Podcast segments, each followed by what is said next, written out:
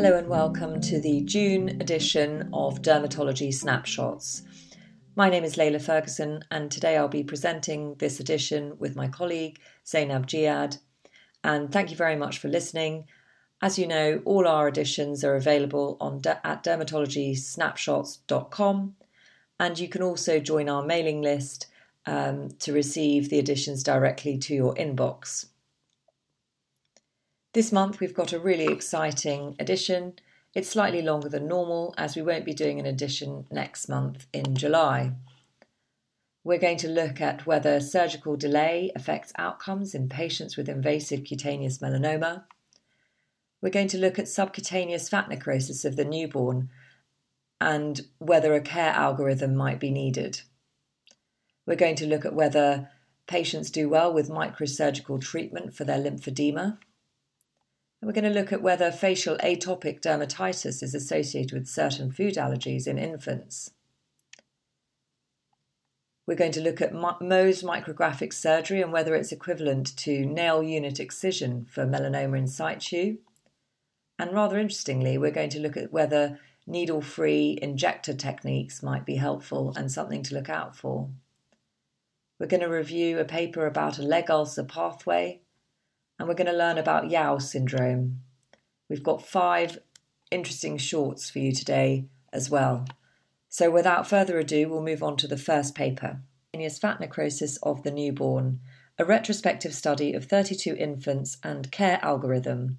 And this was taken from Pediatric Dermatology. We chose this paper because subcutaneous fat necrosis is rare but well described. It affects infants in their first few weeks causing benign red brown nodules on pressure areas. However, studies thus far have been small, or systematic reviews of these small studies only. This was a retrospective study and it included infants with subcutaneous fat necrosis which had been diagnosed either clinically or histopathologically over a 10 year period at a single institution in America.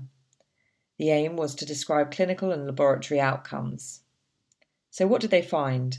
32 patients were included, most were female, and normal weight for gestation, born at full term.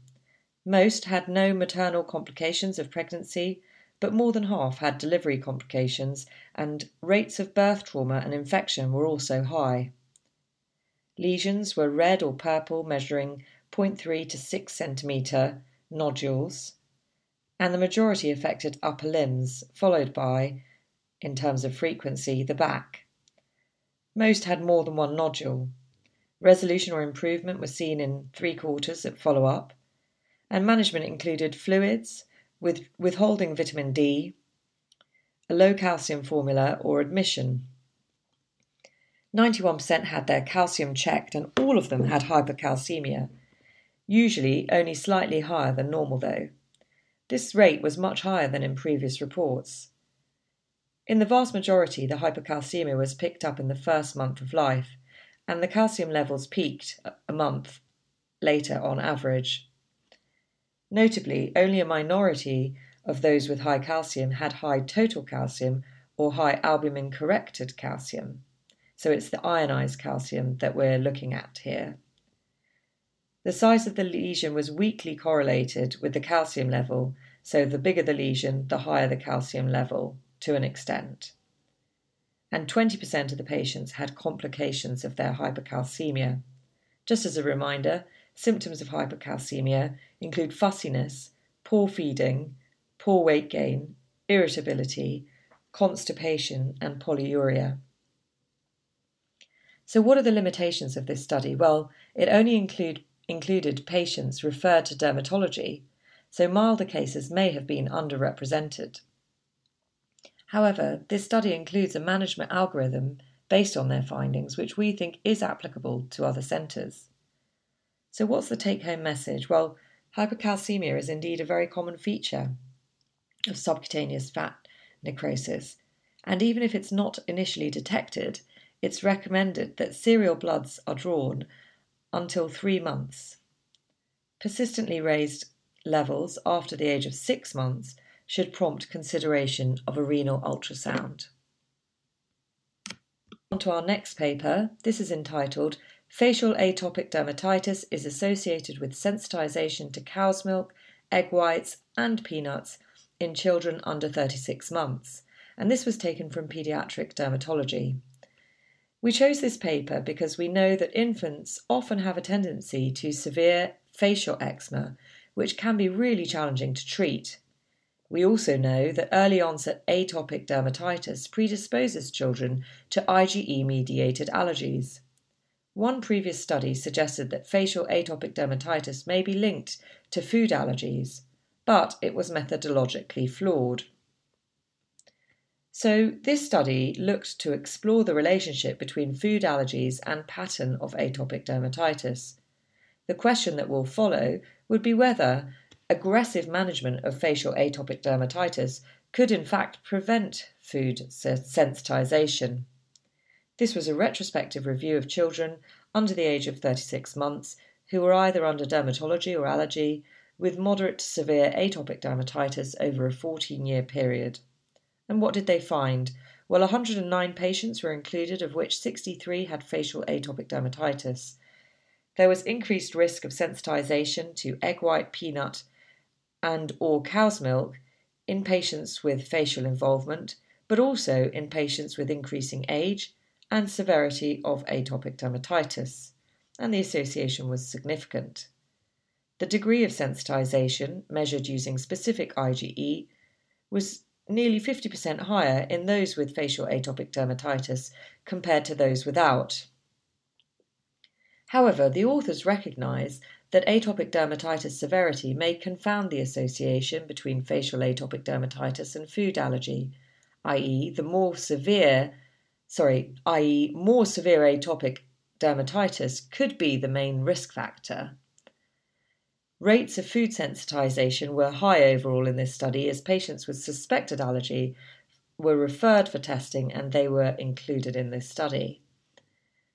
Other limitations are that it was retrospective, a small study, and all three allergens were sensitized together. So, what's the take home message? Well, clearly more work is needed, including ideally bigger prospective studies. Food sensitization may be more common among babies with facial atopic dermatitis, although this may in fact just represent the fact that facial atopic dermatitis is a marker for more severe disease.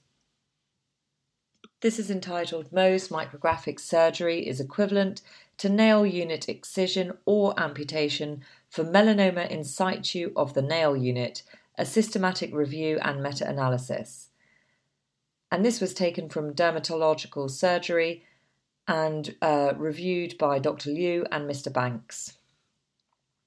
We chose this paper because nail melanoma can represent more than half of melanomas in certain patient demographics, yet little is known regarding local recurrence rates following different surgical modalities. This paper discusses an important question regarding the best modalities for nail melanoma in situ, eh, melanoma in situ and compares the outcomes for digital amputation, nail unit excision, and Mohs micrographic surgery. So, this was a systematic review and meta analysis using the PRISMA and MOOSE guidelines, aiming to study the difference in local recurrence rates of melanoma in situ treated with nail unit excision amputation or Mohs micrographic surgery. 20 studies, including both comparative and non comparative studies, were included.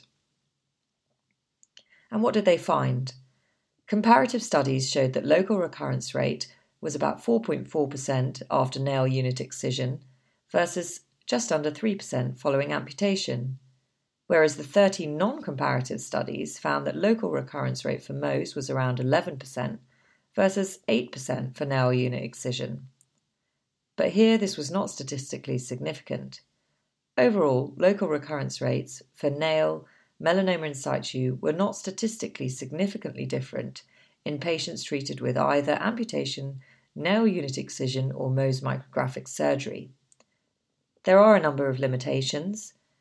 There were small sample sizes for the Mohs micrographic surgery and amputation cases included. There was a short follow up duration and a lack of prospective randomized controlled trials included in the review. Therefore, its applicability should be treated with caution. What's the take home message? It seems that both nail unit excision and Mohs micrographic surgery are probably safe and have comparable local recurrence rates to amputation for melanoma in situ of the nail unit, in addition to obviously having better patient satisfaction and superior quality of life and functional outcomes. Nevertheless, better research is needed to understand the local recurrence rates.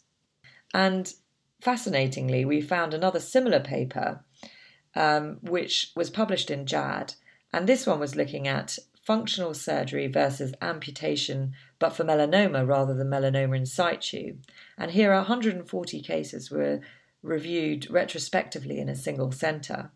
Here, authors considered uh, concluded that functional surgery can be considered in patients with a Breslow thickness less than 0.8 millimeters, but that above this, amputation is may well be preferred to look at these different surgical techniques.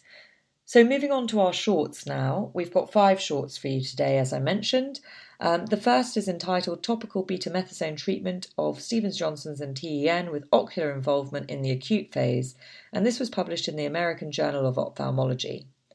In this retrospective case series of 13, steroid usage and levels of cytokines in tear, fluid, and serum samples were analysed higher than recommended usage of betamethasone eye drops was found, on average 11 times per day. The authors concluded that the results suggest that both systemic and topical eye steroid therapy should be administered appropriately. Our second short is entitled Dupilumab in patients with prurigo nodularis, two randomized, double blind, placebo controlled phase 3 trials published in Nature Medicine. Liberty, PN Prime, and Prime 2 included adults with more than 20 nodules and severe uncontrolled itch. 60% of patients on dupilumab had significant itch reduction at week 24 versus only 18% of those on placebo. Also at week 24, Nearly half were clear or almost clear on dupilumab. Results at week 12 were less impressive, so sticking with it for longer than in atopic dermatitis is clearly vital. Prurigo nodularis is a therapeutic challenge, and we look forward to being able to access dupilumab for this indication. Our next short is entitled Dimethyl fumarate treatment in relapsed and refractory cutaneous T cell lymphoma, a multicenter phase 2 study and this was published in Blood, a really massive haematology journal. This looked at 25 patients with CTCL stage 1b to 4 who were treated with dimethyl fumarate over 24 weeks.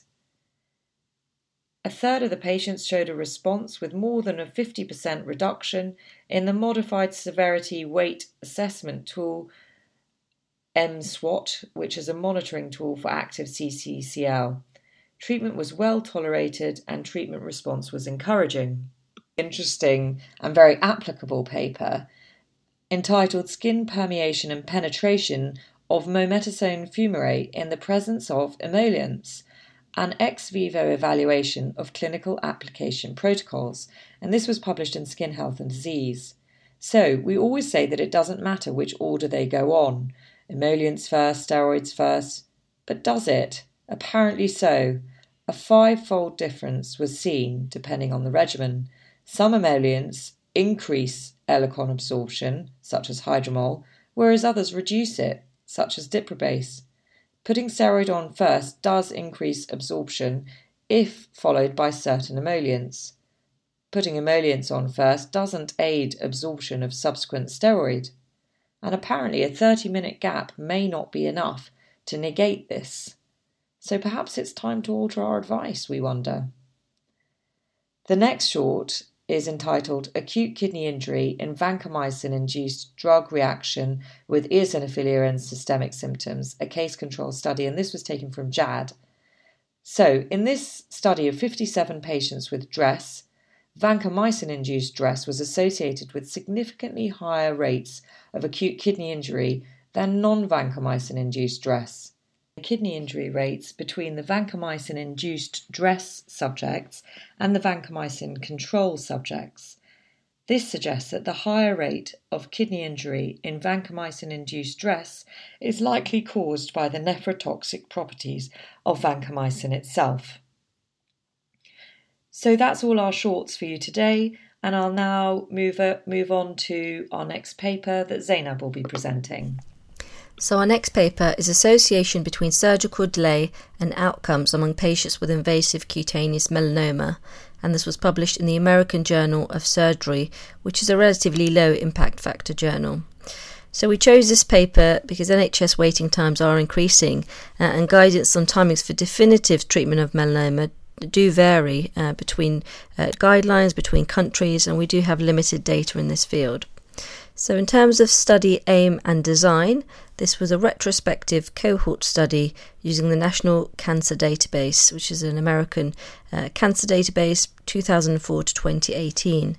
So they excluded metastatic disease and those with clinically positive lymph nodes, uh, and this is key. So they define surgical delay as greater than or equal to 45 days from the date of initial diagnosis to the date of definitive surgical resection of the primary site, so uh, six weeks.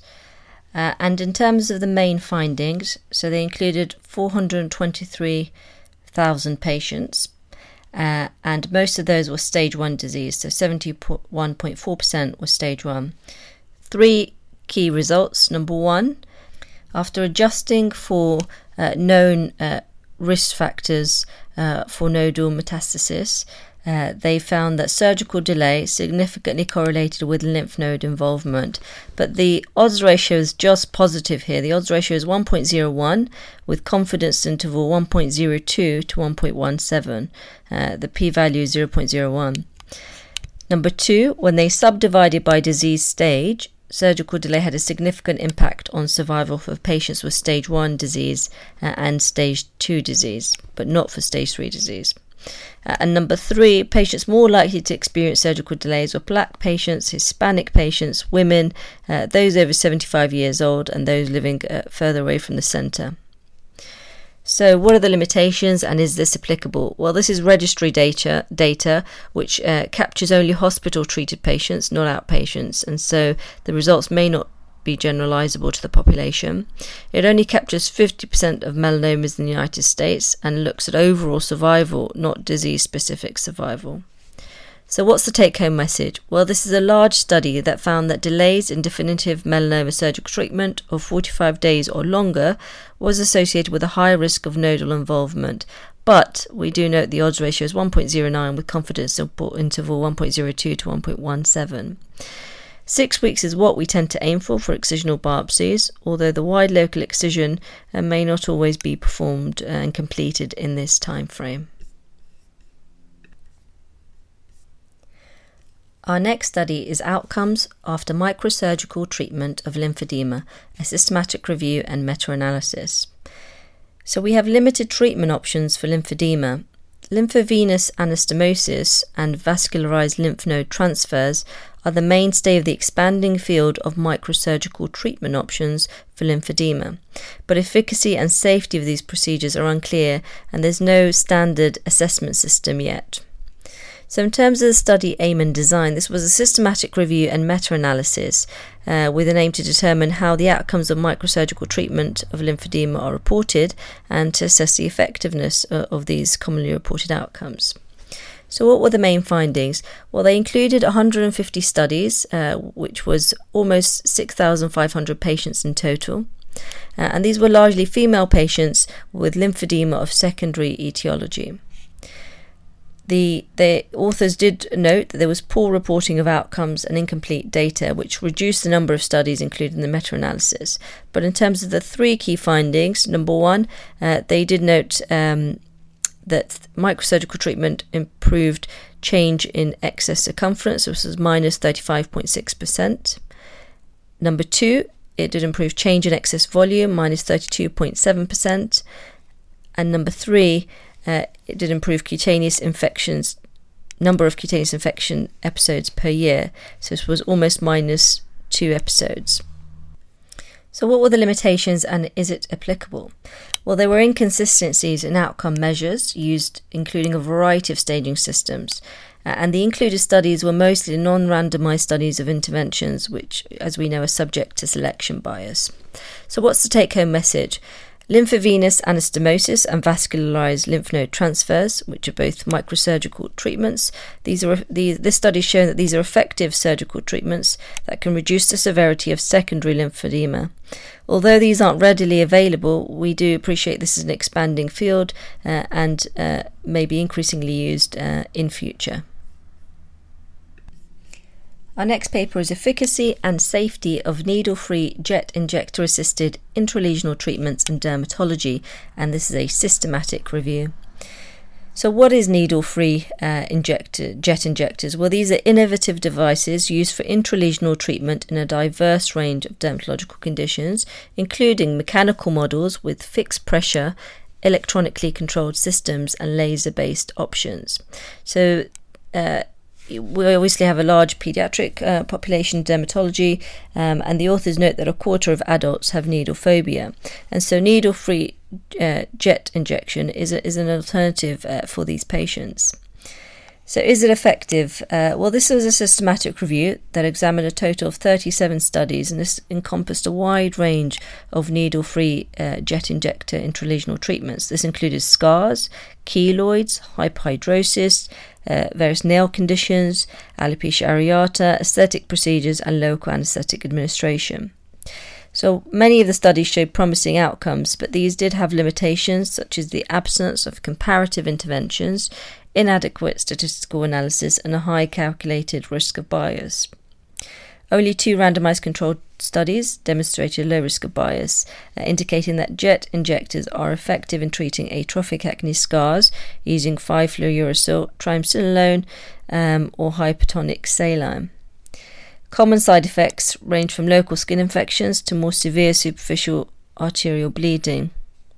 Pain levels associated with jet injectors varied across studies, with some showing no difference compared to needle injections, while others reported significantly less pain. So, will we see more of this in practice? Well, we need further high quality studies, and cost analyses are required to fully endorse this technique due to its higher costs compared to traditional needles. But nonetheless, needle free jet injectors hold promise as a therapeutic alternative, particularly in populations such as needle phobic individuals and pediatric patients.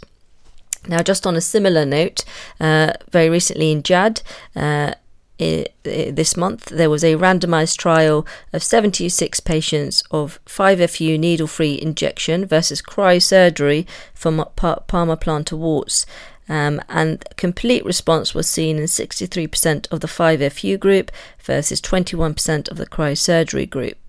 So, needle free injection of 5FU is a promising therapy for palmar-plantar warts. Our next short summary is leg ulcer pathway acceleration LUPA study, and this was published in the British Journal of Surgery. So, leg ulcer care we know is challenging and resource heavy, with many patients not receiving adequate care. This was a recent publication in the British Journal of Surgery which reported on a new leg ulcer pathway called LUPA, uh, and it compared 110 patients on this pathway with 183 historic patients. Ulcer healing rates at 12 months were 80% in the LUPA group versus 20% in the control group, which as we can tell from those numbers, was uh, statistically significant. So these results are impressive, and we've looked at this pathway, and actually we're, we're struck by the distinct lack of novelty. Essentially, it's a very clearly and nicely laid out algorithm where ABPIs are done very quickly, compression is applied as per uh, ABPI, and if the venous leg ulcer size hasn't reduced by 50% in four weeks, further diagnostics imaging is requested. So it's really simple and easy to follow, and you can find the algorithm uh, online. Um, but we just feel that the bottleneck is insufficient staff for compression bandaging. Finally, we're on to our noteworthy case uh, for this month, which is Yao syndrome. Uh, cyclical folliculitis, fevers, and abdominal pain, and this was published in JAD case reports. So, what is Yao syndrome? So, mutations in NOD2 are associated with a group of systemic autoinflammatory diseases which are characterized by unprovoked episodes of inflammation with a benign autoimmune workup. These include Blau syndrome, which is a triad of granulomatous dermatitis, uveitis, and arthritis, sarcoidosis, and Crohn's disease. Uh, and Yao syndrome is the most recent addition. So, when should we think about Yao syndrome? Well, this presents with erythematous plaques and patches, periodic fevers, myalgia, GI, and sicca like symptoms.